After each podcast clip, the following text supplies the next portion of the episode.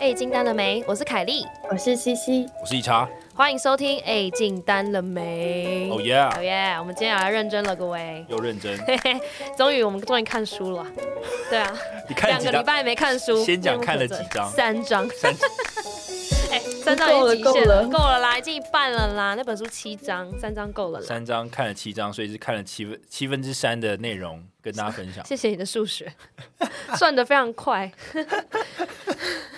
那这本书呢，是专门在讲专注力，然后写这本书的人，他也是专门在研究大脑、专注力等等的这方面的研究测试，这样子。OK，对。然后呢，现在现在问你们，你们觉得你们是一个专心的人吗？或者是说这本书是什么？我们还不知道这本书。哦，对，这本书叫《巅峰心智》哦。那他专门在讲，嗯，一个人他大脑怎么运作，然后你怎么去训练你的专注力，变得越来越好。因为他觉得专注力并不是一个天生固定的东西，就跟大脑也不是一个天生固定的东西一样，他们是可以经过时间训练的。就像我们之前讲，其实人的心态并不是 fixed mindset，是 growth mindset。那他觉得大脑跟专注力也是一样的概念。OK。对，可以 growth brand，对，这是一个 growth brand，没错，每一个时时刻都在 grow 这样。那你们觉得你们是一个专心的人吗？或者是说，你们觉得你们在做一件事情专注力大概可以维持几分钟？嗯，我觉得我不是这个专心的人。嗯，对，C C，你是一个专心的人吗？我觉得我是分心的人。你是分心的人。嗯嗯，那你就习惯多工，我习惯。专注在某一件事情上，五到十分钟，我就要找第二件事情一起同步进行。我靠，还蛮其实蛮屌的。偶尔也会有很长一段时间专注，可是要那么长的专注，我当下的那件事情可能要有相对相对的难度。所以在心流，就是如果到甚至到心流才有办法很专注很久，就可能要有，不然我很容易，或是时间的紧迫性这样子。嗯，对对对，不然我很容易就会在想哦，那我。我我我下一件事是什么？嗯，然后等下再回来做这件事，这样。懂。我我觉得，如果我跟 C C 的比较不一样，就我可以专注稍微久一点，可能大概三十分钟吧。就三十分钟，我可能就要休息一下，然后五到十分钟的休息，然后再进下一 round。对，就三十分钟，我觉得是我稍微一个小小的极限呢。就很专注的时候，就三十分钟是一个极限。我跟理查差不多哎，因为我一次只能做一件事。对，那做那件事大概就是三十分钟。我就算是看影集、看 YouTube。做那件事也是三十分钟。那件事大家希望可以久一点。那件事以外，只能专注一件事。因为以前就是同事的时候，我很常在他，我就想说他只是在就是 key 个报价单，应该不是。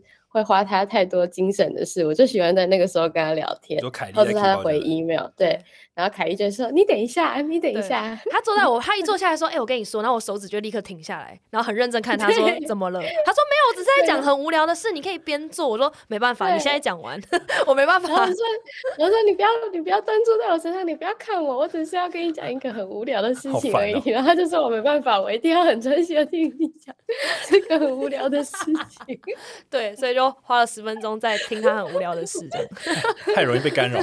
对，超级容易被干扰了，好烦哦。但那你们有自己想过说要怎么样提升自己的专注力，或让自己专心吗？嗯，这是这是一个非常好的问题。C C，你要先回答吗？我我现在找到一个我可以很快就是进入专心状态的方式，就是我会听那个 Spotify 一个歌单，然后是 Hey Space 的歌单。哦，然后它里面就是那个声音，然后听那个声音，我就很容易可以专注我当下在做的事。它它的声音是是冥想，就那种冥想音乐那种，是对冥想的音乐，是有一些虫鸣鸟叫之类的。哦，虫鸣鸟叫，然后一种进入太空的感觉的那种音乐，对对对对，那种频率的声音，就是失重的声音。没错没错。那理查嘞？我。我我我的话，我我不会去听这种，因为我都会听我喜欢听的歌啦，所以我就不会听虫鸣鸟叫，或者是刚你所谓进入太空，那有点，对我觉得我听了我可能会想睡这样，嗯，所以我就会听我想听音乐，但是我会开计时，就是如果我要做一件事情要专注的话，我就会开计时，比如我就会马上开，其实有个 app 叫 Toggle，就是 T O G G L E，然后它就是你只要开始一个 project，你就可以按 play，然后它就开始计时。那我比如我觉得像工作的时候，我就会想说，好，我现在这一个小时内我要完成某某案子的某一件事情，然后我三十分钟内要完成，或者我规定我自己一小时内要完成。那我就会按 play，然后说 OK，叉叉叉 project，然后就开始做。那我就尽可能的一直盯着时间，然后就快点，就像玩游戏一样，你就是规定这一小时内要把它完成。时间到会叫这样吗？时间到你会，反正你会注意到嘛？哦，你会去看。那你如果没有完成，那你就会，你就会，你就会拖到后面的事情嘛。那我就会，其实那个时间只是让你注意到说你时间不断的流逝，你中间不要分心，因为你必须在时间内完成。懂懂懂。对，你就把它想成你在玩一个游戏，因为如果你把它当成在玩游戏的时候，你就会希望可以在时间内完成这个游戏。哎，我之前也是用类似的方式，哎，就是 YouTube，如果你打。呃，four hour study 或是 five hour study 那种，就有超级多 YouTuber，他整个 YouTube 频道全部都是他自己在图书馆念书，嗯，然后他可能会念个五个小时，他就跟着你一起念的那种感觉，嗯，然后每一个小时他都会休息十分钟，所以他就会，然后休息时间。它就会有铃声响这样子，然后休息时间到了也会有铃声响，所以那时候我就是靠这个方式，因为那时候我要考试，我就靠这种方式，我就会打 study 什么 six hours，study with me 啊，对，study with me six hours 什么的，我就直接用这种方式提醒自己，这也是一个不错的方法。对啊，但是理财是不是之前有介绍那个哦？比赛重新开始，里面也有介绍一个蛮有趣的专心的方式。OK，因为其实这有点呼应到你今天讲这个专注啊。因为刚好我原本介绍比赛重新开始的时候，我大概只看了前面大概三四章吧。对，那我现在看到后半段了，然后刚好书也在强调专注这件事情，只是他是以网球做举例，然后他那个时候是这样讲的，就是说打网球的时候，其实你要他们会讲说你要盯着球。你要盯着球到你的球拍碰到球为止，那这样才算一个结束。所以你眼睛其实从对手球过来的时候，你就要一直盯，然后盯到当盯到你挥拍的时候，你都要盯着那个球。对，那你这样才能够确保说你真的有击到球，而且击到球的位置是好的。好，可是如果你平常训练的时候，如果就只是叫你盯着球，其实你有时候会涣散，你知道吗？因为那个球一直过来，其实你有时候会对没办法紧盯着它。然后他就提供一些方法，就是一个练习的方法，就是增加你的专注度。然后那个练习的方法就是，当对手的球从呃对面这样发过来的时候，他只要一弹到地板，你就要大喊一声 bounce，嗯，然后当你呃挥拍击球击到球的那一刻，你就要讲 hit，嗯，所以每一颗球过来，你就会想就是哦 bounce hit bounce hit，所以你就会呃你就会很专注的在就是你要讲那个 bounce 跟他这样做的用意是什么？好，那个用意其实很简单，如果大家还记得。呃，自我一跟自我二的分别的话，自我一就是呃发号施令的人，自我二就是行动的那个人。所以就是你自我有两个啦，一个自我一，一个自我二。那如果大家不清楚，可以去听那一集比赛重新开始 那一集的 IG 战术，只有二十几个三十几，我是非常的难过啊，各位。然后我们美 CC 去美国，就是上一这是我们上礼拜的那一集，然后。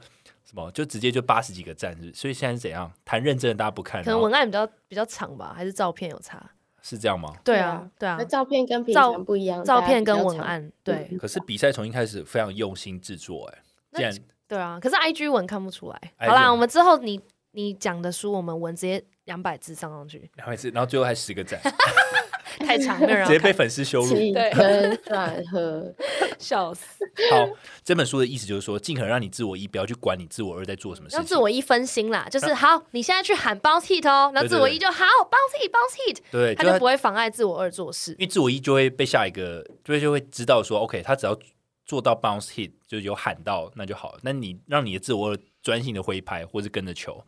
那自我二就可以做很好，这蛮有趣。其实这个概念就是让自我一，就是这个很发号施令的教官去做别的事，类似这种，不要妨碍我们去执行。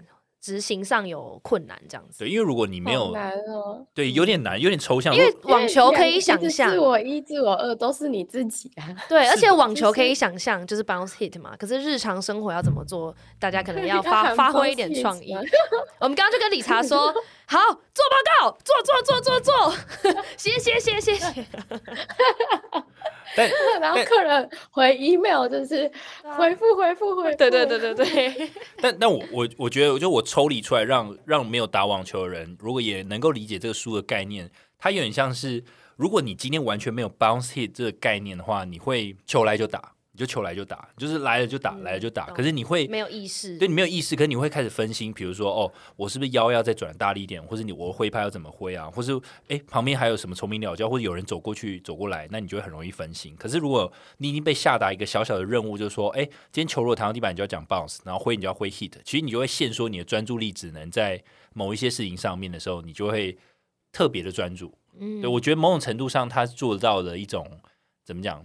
因为你人的专注度其实有限嘛，你没办法 cover 太多事情。如果今天就跟你讲说，你你你做一件事情一定要喊 bounce，然后跟 hit，我觉得想要大胃王也是这种概念。如果你今天吃一个东西，吃一口就要讲 bounce，然后吞下去讲 hit，那不想吃哎，吃了三口就好，我弃赛，累死。好了，我觉得那就是降低诱惑的概念我觉得某种程度这样。对，那这本书其实他讲说专注力，其实，在现代是一个产品。对很多商人来讲，是一个非常有价值的产品，因为每一个平台，你看我们现在用 Facebook、Instagram、YouTube、TikTok 等等的社群平台，其实他们要赚的最主要的产品就是我们的专注力。我们能够停留在上面越久，它的获益就越越获利就越大嘛。那我们的专注力是他们卖给品牌的东西。对，所以对他们来讲，作者觉得我们要靠努力跟意志力，想要去赢过这些。好几好几千个人，好几万个员工精心去设计的 A P P，其实是一件非常困难的事。嗯，因为其实专注力对于我们在划手机来讲，其实我们也是很专心的在划手机啊。我们并不是因为分心才去划手机，我们是很专心的被吸引去划手机。对对，所以这是我们大脑的本能。只要是对于我们来讲很有诱惑的东西，我们就会很专心的去做它。嗯，所以，我们并不是因为很容易分心才划手机的，我们是很专心的被那些精心设计的 A P P 给诱惑过去，很专心的使用它们。嗯，对。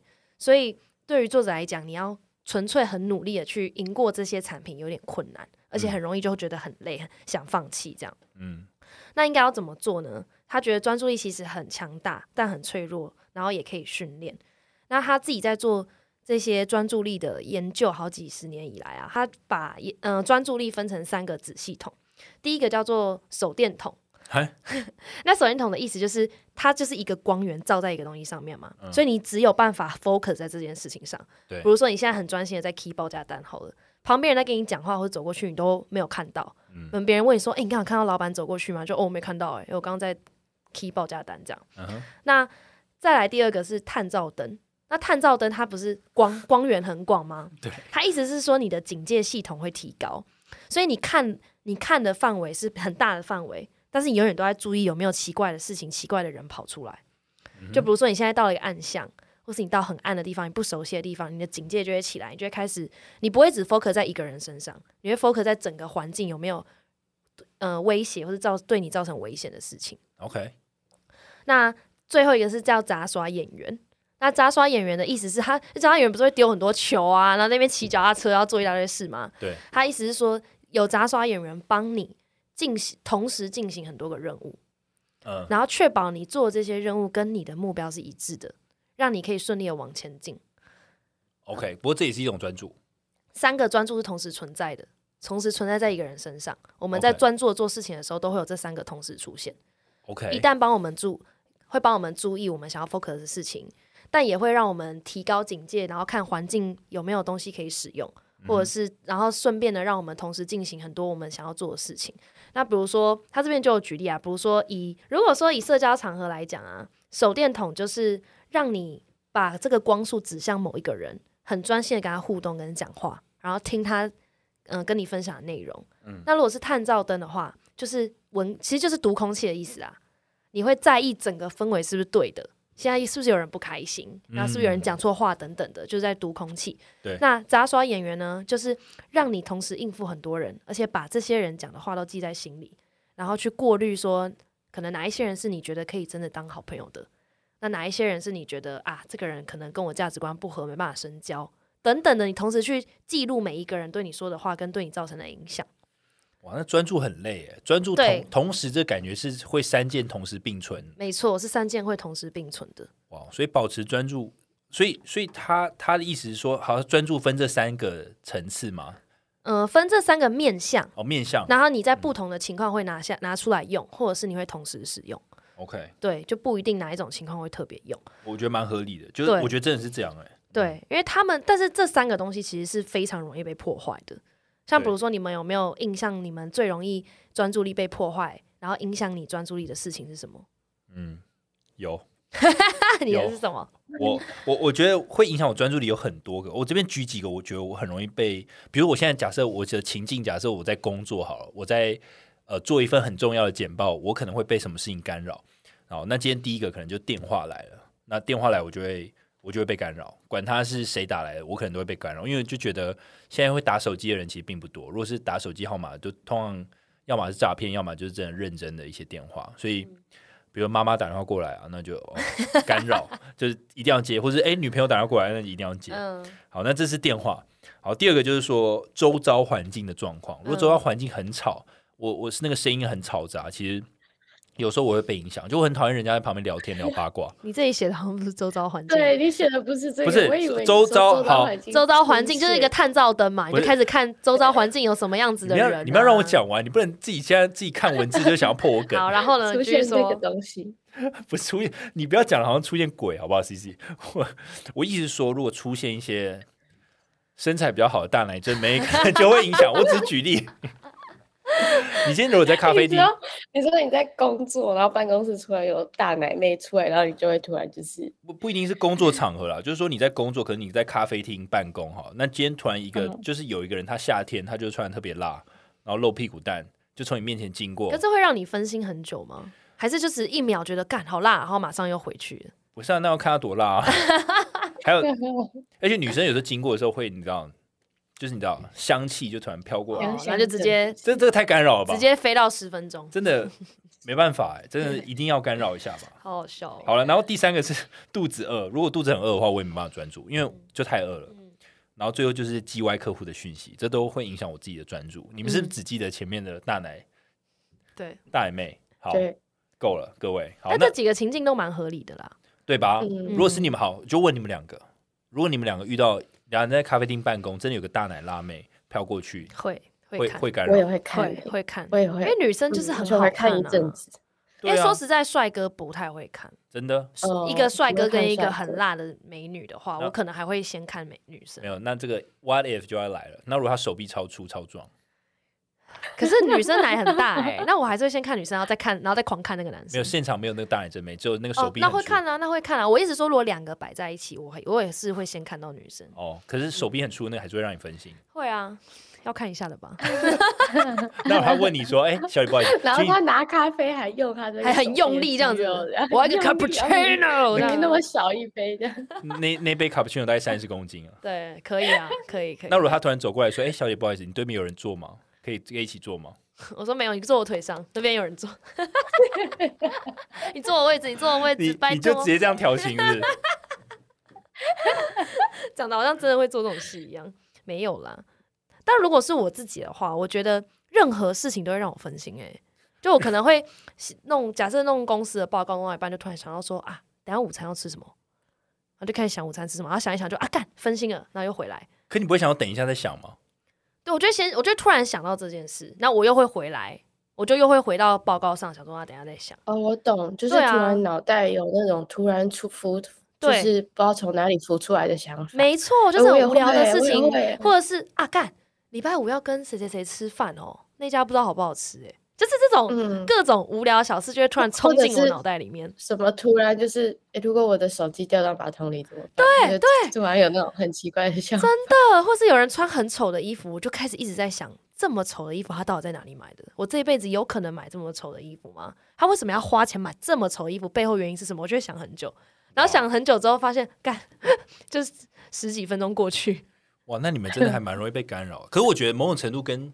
我觉得跟个性有关，像我就知道我我可能会被干扰，我就很多事情我就刻意不看哦，就我就刻意不看，刻意不听，就为了让自己不要想太多，因为我知道我自己很敏感，所以我要降低敏感来源，我就不会。所以一个人如果穿的很荒谬，突然出现在你面前，你也不会多想什么，你只会觉得哦，他穿好奇怪，然后继续做这件事。如果我那个事情现在手上的事情很需要专注的话，我就会直接忽略掉它，除非真的太扯。那如果只是一件普通的事呢？你正在处理一件普通的事，一件普通的事。就看我对那个东西有没有兴趣吧，就没有兴趣就不会想要分心这样。懂，对啊。就是那个冥冥想的时候，不是说可以想象心是一片天空，然后有时候会有思绪是那个云吗？对。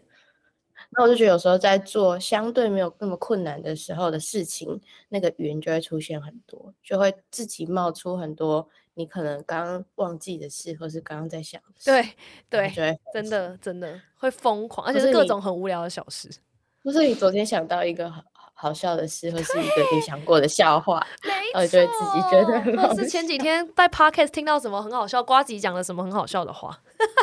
对对对，为什么 客家笑话？我们可不可以大脑给我停止啊？好可怕哦！但他这边有讲到说，破坏专注力，他觉得最大的三大克星是压力、心情低落跟受到威胁。嗯，那为什么压力太大会造成专注力的问题？那是因为压力太大会让你的手电筒完全失去作用，就你没办法 focus 在一件事情上，你会玩把探照灯拉到最高。因为你会开始压力很大，然后你就开始一直看身边有没有什么东西让你造成威胁啊，或者身边有什么样子的人走来走去啊，你就一直去关心旁边的各种事物，然后对什么事情都感到很警惕，然后你的刚刚我们说的杂耍杂耍演员也停止作用了，他就也直接罢工，没办法让你同时做很多事情，所以你这时候就会开始分心，一直去可能就开始为了让自己不要那么焦虑，就开始划手机，开始看 YouTube，开始做各种小事情这样。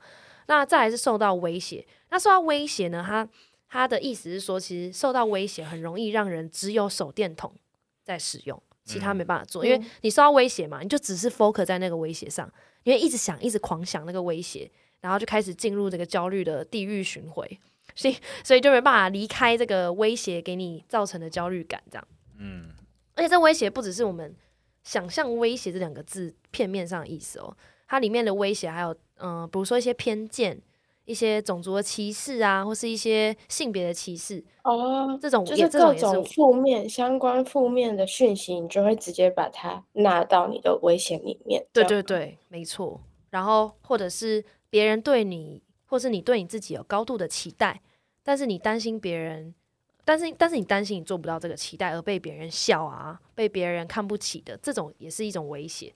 就是因为我们原始的人类，其实就是我们最大的威胁可能是有狮子有老虎嘛。但是有狮子有老虎，我们可以可以跑，或者是可以跟他战嘛，就是跟他 fight。你可以就是你可以 run 或者 fight。可是现在这种东西，就是这些威胁，其实都是大部分都是，比如说种族的歧视、一些偏激的言论，是我们没办没办法 run 或者是 fight 的。对。对，因为他们就在那边，他们离我们很遥远，但是却影响着我们的心情。所以这个东西就会让我们变成是一直在想这件事情，一直专注在这件事情。然后要么就是你一直在专注在在这件事情上，就是你很想 fight 它嘛，跟你在专注它；要么就是你一直压抑，你想要 run，你一直压抑，可是你压抑了，其实你脑袋并没有真的忘掉这件事，它只是进入了你更深的意识里面而已。对。那刚刚讲到压力啊，你有觉得你们自己在压力很大，啊或是发展不如预期的时候，你的情绪是什么？然后你怎么去解决的吗？压力很大的时候，通常效率会很好，我就会做完一大堆代办事项，然后就会把事情塞满，然后再大哭一场，这样听起来还不错哎，解决方法好像还不错。然后一定要找朋友大哭一场，如果我自己哭的话会哭不完，就会 一直哭。但如果找一个朋友，就是发泄，就是真的是大哭。我很快就会豁然开朗，就会有那种乌云散去的感觉。嗯，我觉得我每次好像都是这样。但你自己哭跟找朋友哭差别，你觉得对你来讲差别在哪？他说哭不完，因为我我我觉得我自己哭就会像你刚刚讲的，我会去找更多负面的东西，就我的手电筒会去找更多，就是环境根本已经超越这一件事情的更大的那种环境的那种，比如说。哦，我觉得不公平啊！我觉得我没有得到更好的待遇啊，这种大事情，但是没有办法解决的那种重力问题。懂。但是有跟朋友的话，我就可以专注在难过或者是焦虑某一件很特定的事情上。那我通常哭一下我就好。懂懂懂。那理查嘞？OK，如果我先回答第一题嘛，如果我压力大或是事情发展不如预期，其实就我觉得会蛮不安的吧。然后。或者是心跳加快，对，就是只要事情太过于复杂，或是超出我的经验能力范围，我通常会心跳加快，然后会很蛮不安的，然后我会我会不知道下一步要做什么。嗯嗯。好，那如果遇到这种事情，我自己会怎么去解决呢？呃，我觉得第一个当然是要找有能力解决这个问题的人，不管是你的主管，或是之前处理过类似这个问题的人，他不管是朋友也好，或是亲人也好，我觉得我觉得会问他们一些意见，然后得到一个方向之后，再去把这件事情解决掉。因为我觉得我的不安，如果 root cause 是来自于这件事情我解决不了，那我把这件事情解决了，我就比较不会不安。嗯，好。可是我觉得有一个技巧是我自己最近学习到，就是呃，我觉得我的个性有时候会去担心一些。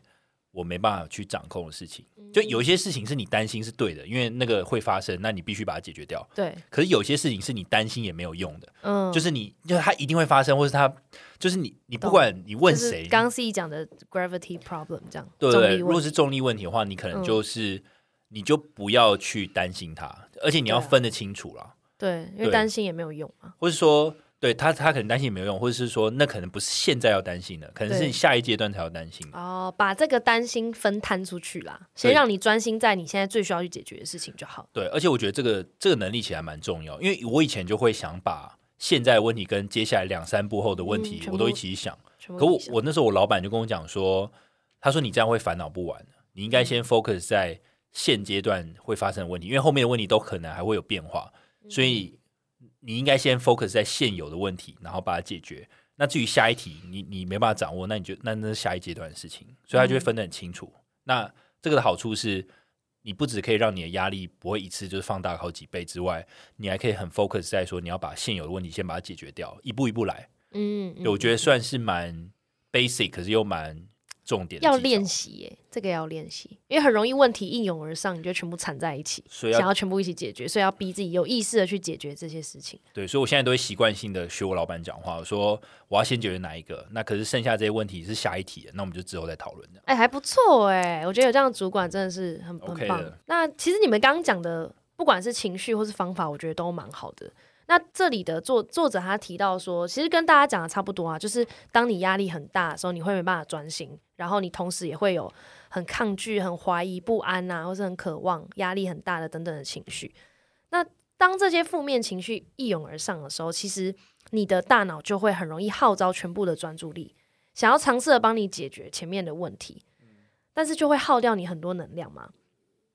那当你耗掉能量的时候，其实这边作者提到一个我觉得蛮有趣，而且也是我看到这一段我有点吓到，因为我刚好十月十月底写一个日记的时候，就是跟这一段完全内容是不谋而合，不谋而合。然后他提到他觉得，其实当你一个人压力很大，而且多个任务缠身的时候，不一定要使用正面思考这件事情来帮助自己度过难关。因为因为大部分人其实，在压力大或是低潮的时候，他们都会希望是啊，没事啦，这种小事，或是他会用正面思考，或是这样也是好事啊，我要多学习，我要多挑战等等的这样。但是对于作者来讲，他觉得一个人他们在面对多个任务跟压力大的时候，是已经消耗你很多能量了。那正面思考更是消耗你更多的能量跟专注力，反而让你的专注力下降，更没有办法专心去 focus 在你应该去做的事情上。那他。有做实际的研究，他对于现役的军人，他们在做高压的军事军事训练过程中，一定也会有不安或焦虑的时候嘛。然后请他们去做正面的思考，这样，然后就会告诉他们说，他们应该这时候要发生什么样的情况，可以想怎么样正面思考的的想法。那他们照做了之后，他就会发现他们的专注力其实逐渐的下滑。所以其实。在你一个压力真的很大的时候，不一定要使用正面思考的这个方式。那应该要怎么做嘞？应该要怎么样 才可以去应应这种负面的情绪？他说，其实神经可塑性是很高的啊，因为他说人类都很喜欢忽略自己的大脑是可以被训练，是可以成长。嗯，因为大脑其实虽然很多人觉得青少年可能就固定了，但是经过他们研究的测试啊，其实是成年人甚至是受过伤的大脑都有神经的可塑性。你可以经过自我的改良跟重组，因为大脑就跟心态是一样的，它不是 fixed 的，它是一个 growth 的一个系统。那要怎么样让你的大脑 growth 呢？作者觉得最有用的方式就是我们之前已经讲过十万遍的一个方式，就是要冥想。所以，所以他的意思说，你不要正面思考，但你可以冥想，意思吗？他不是说不要正面思考，他意思说，当你压力很大的时候，就不要再告诉自己说要怎么样去想，怎么样正面的去思考，因为他觉得正面思考不一定有用，是因为有时候正面思考反而是在压抑你自己焦虑的情绪。哦，因为很多人，当然你能够很顺利、真正的正面思考，那当然没问题。可是像我，其实对我来讲，我的正面思考很容易变成我的大脑在喊口号，但是我的心并没有认同这个正面思考。所以，比如说我遇到一个很困难的一个任务，我的大脑如果说没事没事，这是一个很好的挑战，没事，我一定可以过去。其实我的心反而会觉得没有，我觉得这没有没事，这根本不是一个小事。我现在觉得压力很大，我觉得很烦。可是因为我的大脑又下了下达了这样的命令，它会告诉我全身的细胞说：“Kenny 说没事，大家觉得没事，好不好？”那种感觉。然后我的身体我真的可以很明显感觉到整个大脑跟心不平衡，整个被绑住，什么时候没办法做？嗯，天哪，真的是整个被拆开了。对，正面部跟真的负面部，没没错。然后我的感，我那时候的感受是，我觉得前面有一个人在往后推我，后面有一个人在往前推我。哇！就是我整个人是卡在中间，我没办法做任何事，被绑。你直接被挤压哎！对我真的被挤压，和压力非常大。我反而直接去接受说，对我就是觉得这个压力很大，我就是觉得我可能没办法做完，我就是觉得这个真的很困难，但是我还是去做。嗯，就是这样。我不要告诉自己说没事，这这不是大事什么的。这样。OK。我我自己我自己的话是，我之前不是我我不是有在写日记吗？然后我以前如果觉得很压力很大，或是我心情不好，我就会想说我要正面，所以我就会写说我今天心情很好，但其实我心情超差，但那天就还是不会过得很好。然后后来我就想说，我好像要调整一下，所以我早上起来我就如果心情不好，或是我那天起来，有时候你一起来你就觉得你今天很糟，我觉得我就真的很诚实的写说我今天过得我今天很糟，然后我我很糟的感觉有什么原因有什么。然后最后再写说哦，但是今天好像要好一点了。结果那天就就真的变好一点了。就与其我去去也反而在骗自己说哦，我今天很开心，但还不如就是就是承认说你现在有哪边你觉得不舒服，或是哪边有负面情绪，就是存在你的脑海里。没错，我也这样觉得。因为就是。当你真的过得很不快乐，可是你又一直逼自己说不会啊，现在很快乐啊，这样心情会很好啦。然后大脑跟的心就会开始觉得，哎，干，就是有种两边的主管下达指令不一样，然后你的身体就整个卡住，想说干，所以我们现在应该做什么？然后反而什么时候没办法做的那种感觉，还不如两边下达指令就一样。嗯，然后他这边有实际的对冥想做一个测验，他就前往一个科罗拉多州一个专业的进修营。那那进修营，干那进修营超硬的哦，一个月每天十二个小时冥想，干。超扯，我傻眼，天冥想十二个小时，而且还十还一个月，我就会发疯哎，干有点扯哎，我觉得超扯，而且你是不能跟任何人讲话，你不能对到眼，你不能跟任何人有任何接触，你就是只能跟自己相处哦，那也不能用手机，感觉出来会进化哎，就是会对啊，会进入一个不同的境界吧，反正很夸张，然后他就。他就觉得那进修营太屌了，这太适合他做研究，他就飞去，然后请那边的人来当就是志愿者做测试，这样。然后他们测试的方式是，受试者在电脑荧幕前面的时候，他只要看到数字就要按空白键，但是除了数字三之外，他不能按，那其他数字都要按。所以这个就是同时考验了你的手电筒嘛，就是你必须要专心看有没有数字嘛，但也有探照灯，因为你必须去判别。到底这个数字是不是三？因为如果是三的话，你就不能按空白键嘛。OK。然后也有杂耍演员，杂耍演员就是让你同时去进行这些任务，这样。然后他后来去做这测验之后呢，一开始这些志愿者的错误率平均是百分之四十，但是一个月进修营结束之后，错误率变成百分之三十。那对于这个作者有说，他觉得十趴，而且又一个月，听起来好像不多。可是他觉得，假设你把这个数字三变成在战场上真枪实弹，就是那种士兵，他如果上战场，他可以躲过十趴的子弹的话，其实这就有很大影响力。就在生活上，真的实际应用，其实十趴是差很多的。然后他还有一个发现，就是他发现，其实，在进修营之后，嗯，冥想对于人类最大的帮助是让我们探照灯进步，就是我们对于环境的感受，对于自己的思绪漂移到哪边。要把它抓回来，这方面的能力进步了。对，可是他如果他如果要每天花十二个小时正念冥想，他才有办法进步十趴，这个成本很大。这是一个其中一个测试，因为他这个游戏很困难啦。就是对于作者来讲，他觉得这个游戏是非常困难。那一般我们在做我们自己平常的事情的时候，其实是不需要要用到像这样的游戏这种高度的专注力的。这这游戏有点太我我在我在十分钟或是五分钟不想玩了。对啊，直接看到数字三就直接狂按，干不管了，直接狂按。可是会不会其实就是就是你的那个心智要进步十 percent，就是真的是很难的事啊？对啊，十 percent 其实听起来。虽然以数字来讲不多，可是以一个专注力来讲，我觉得听起来蛮多的。那对于作者来讲，他提到冥想为什么对于我们实际的生活上有帮助？因为冥想过程你不是就是把眼睛闭上，然后你就是什么都不用想，只专注在呼吸，对不对？对。那专注在呼吸这件事情就是手电筒嘛，你必须专注在一件事情上。但这时候呢，你就会开始思绪狂飘，然后一堆无聊的小事涌进你的脑海里面。这时候，就是探照灯就会出现了，就会发现到，哦哟，完蛋了，一堆情绪出现了，一堆思想出现了。那这时候，你就把情绪跟思绪转回到你的呼吸上，对，因为你就发现自己飘掉了嘛。然后记得大概记得一下，哎，你刚刚想的事情是什么？什么事情让你分心？好，没关系，那我就继续。嗯，就是这个是一直训练自己的专注力的一个过程。嗯哼，对，所以冥想就是训练专注力，再加上能够很明确的掌控自己的情绪，因为你很明确就可以知道我现在难过，我现在不爽了，我现在分心了，所以对你自己的大脑的掌控权越来越高。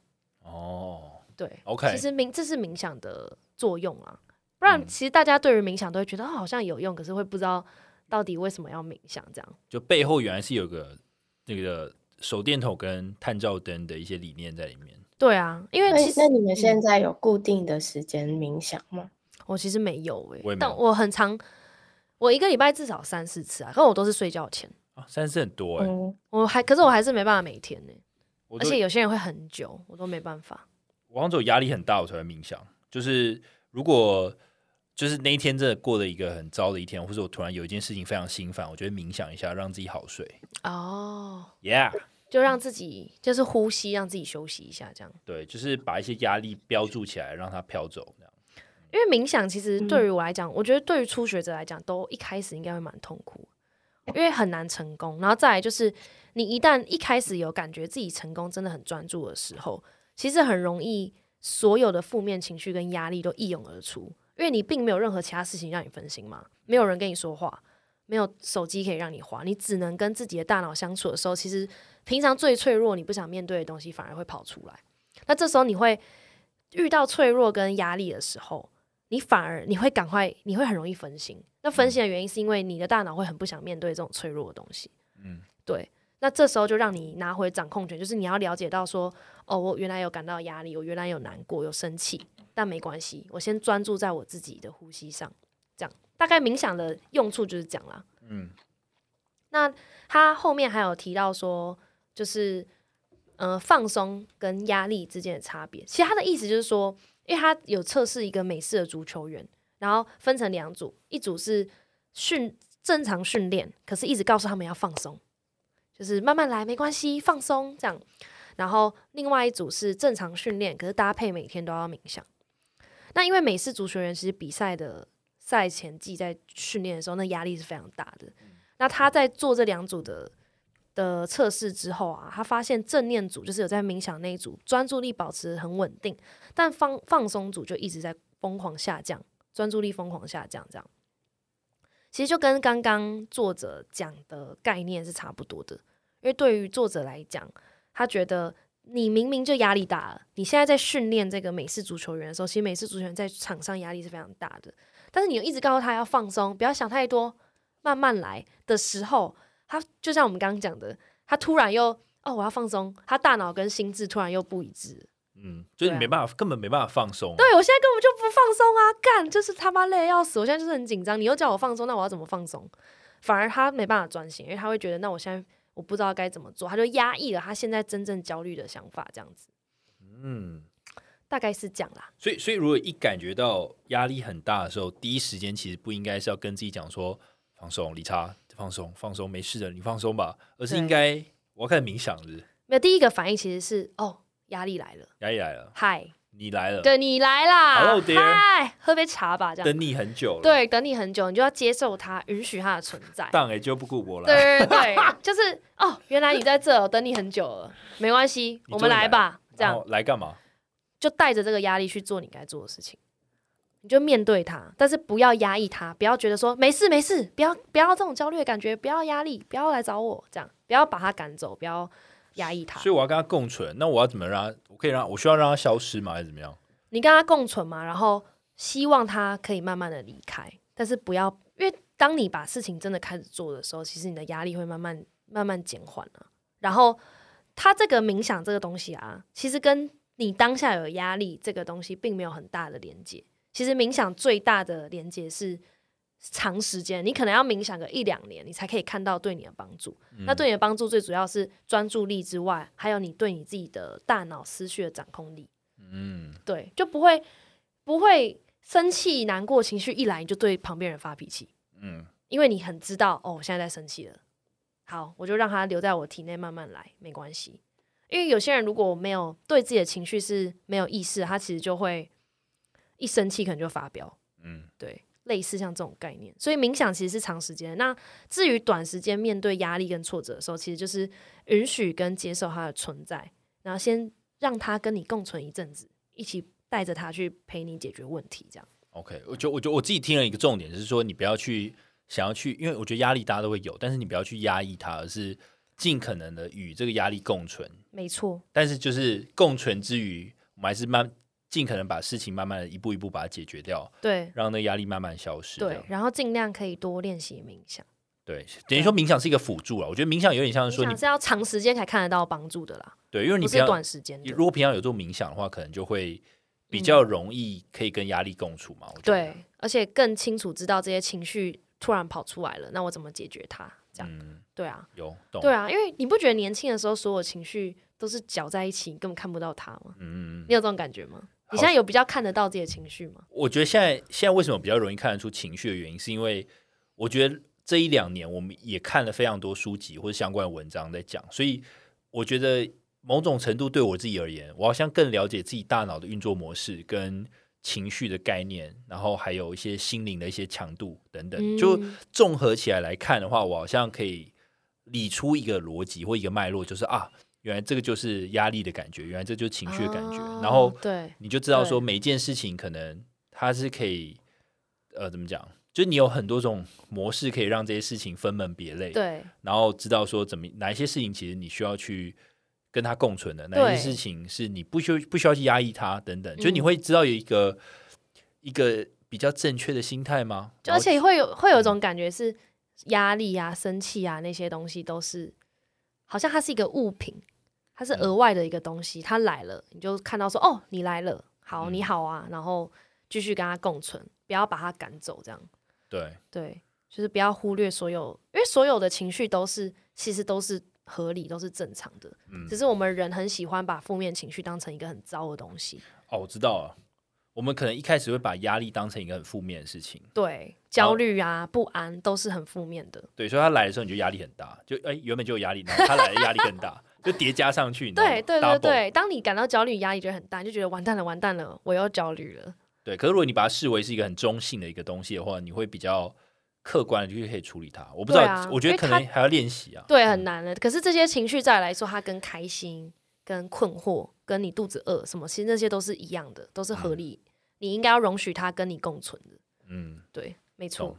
今天大概就是这样，希望大家可以多多练习冥想。多多练习掌控自己的情绪。嗯，我我觉得说在我自己觉得蛮有意思的，因为我觉得我发现这种东西的理论其实很多很杂，而且你看每一个学派都有他自己的名词，比如像你今天就多分享一个那个探照灯、手电筒，还有杂耍演员。其实他，我觉得每一个每一个作者，其实他都意图帮我们把脑中的一些想法或是一些嗯自他他们自己的固定的一些行为模式，把它分门别类。然后让你可以知道说你到底你的身体是怎么运作的，然后当你越知道你身体怎么运作的时候，你就越知道说你要怎么样在事情发生时或者情绪来临时，你要怎么去面对他们。真的，真的，这是很有趣。好像好像大家的脑袋的东西都是很抽象的，所以每一个每一个体验过。管理情绪或者是认识自己的人都会用自己的诠释的方式去讲，但这种这其实透过不同人的视角，我们也可以更找到比比跟自己比较相近的方法去理解，而且会觉得大同小异啦。说实在，其实概背后的概念蛮像的。对对啊，像我自己这样情绪管理，这样这段时间下来，我自己都会觉得我的身体跟我的大脑还有我的心灵是三个分开的东西。嗯，那我这边好像我感觉我大脑好像有一个中央中控室在管理这三个东西，嗯的那种感觉。OK，这种感觉蛮奇妙的，我不知道该怎么讲，可是我可以感大概感受到这三个东西他们互相互动的方式。嗯嗯，我我自己是觉得，我现在如果情绪一来或压力一来。我会赶快进入一个分析 mode 哦，真的，哎，你真的是很分析耶。没有，就是一来就想说好，就是等于说把你所学用上嘛。比如现在这个状况是怎么样？OK，好，这个人在鲁小了，然后就把他排除，就是说这不是我能控制，因为一个人要鲁小，你没办法控制他嘛。就是说 OK，好，那我们的下一步是什么？就是要把定义清楚，这件事情是我可以解决还不能解决。OK，可以解决，那你跟我讲，好，那你时间现在听起来事情是卡在你那边了，那你跟我讲你时间要怎么怎么安排？他讲到一个重点，说 OK，好好，那我们就这样处理。就把它解决掉就好了，这样很好哎，这样很好，就表示你的自我二蛮强大的，就执行力很高啦。应该是我觉得要把情绪跟你要怎么去解决它分开来。嗯，我觉反正我觉得还是一样，我觉得越了解自己，你就会更知道怎么去 deal with 各种对四面八方的没错鸟事。嗯，所以真的还是之前看那个就是被讨厌的勇气，然后它里面就讲到说，很多时候我们感到愤怒，我们都不是真的愤怒，我们是选择愤怒。然后那时候他就举一个例子，他说：“你有没有有过你当下在跟一个人很愤怒的时候吵架，你们吵得很凶，但突然有一通电话来，结果电话一接起来，你还是可以回回到你平常样的时候，喂，你好。”他说在那个瞬间，你就是回到你原本了，但是你只是选择你生气这件事情，你对这个人愤怒这件事情，你其实是可以不要的。你只是选择要继续对他愤怒，或是继续生气，你不会因为在跟他吵架的同时，有一个莫名其妙的电话打来，你就对他说“喂，干嘛？”不会，因为你还是可以，其实你还是可以控制，还是可以控制。然后对，然后那时候，我那时候很就是大学的时候看，我就觉得哦，好像很有趣，但还是没有办法 控制自己的情绪。但是对啊，但是这种控制就像刚刚讲的，如果说要用对的方式，不然就会变压抑。对对对啊，你觉得说啊，我不要电话是在压抑，或者是或者是你说哦，我不要，比如说我不要对我朋友生气好了，可是你明明就很气啊，然后又用大脑告诉自己说啊，不要气，不要气，这小事，这样好像也不对，只是要找到一个适合自己的方式，要怎么样让这个愤怒是让对方知道说你对方是不能这样做的，用更好的处理方式，这样。嗯，我觉得有待有待一些看很多书跟经验啊。我我觉得我现在很难说出来，但我觉得我最近情绪起伏没有那么大了。真的？对啊，就是真的有差。嗯，好啦，改天整理出一些重点再分享给各位。所以我觉得，虽然大家都会说啊，好老哦，好老哦，就是说什么可能过可能过了二十五岁，大家就开始说我老妹啦，然后可能男生三十岁就说啊我老了啦，什么之类的。可是说实在，我觉得我反而喜欢现在的自己，就比起说大学刚毕业的时候。因为现在情绪管理就比较好啊，现在整个人都比较认识自己，比较不管是身体的保养、运动，还是心灵的保养，我觉得都比大学的时候的我好太多。希望大家也是越来越喜欢自己。对，我觉得这一集就是希望大家听完啊，除了就是呃大概知道自己的专注度要如何提升之外，再就是如何与压力共处。我觉得这是不管在工作上或生活上，呃，都是一个。可以持续精进的一项非常重要的能力。然后要冥想，可以听 Headspace。对，在那个正念冥想训练，哎，冥想正念指南。哦，冥想正念指南在 Netflix 上。对，YouTube 也有。好，非常喜欢这一集。好，感谢。我们今天我们的 Podcast 每周三更新，我们在 Apple Podcast Sub。等一下，重来一遍。哎，这不常念，很难哦。好，再一次，再一次，等下。好好，非常喜欢今天的节目，那希望大家喜欢今天的内容哦。好，那我们今天节目就到这边。我们的 Podcast 每周三更新，我们在 Apple Podcast、Spotify、Sound On、First Story、KK Box 还有 Mixer Box 都有更新。现在在 Mixer Box 上还有会员专案，欢迎大家支持哦。那今天到这边，谢谢大家，拜拜，拜拜。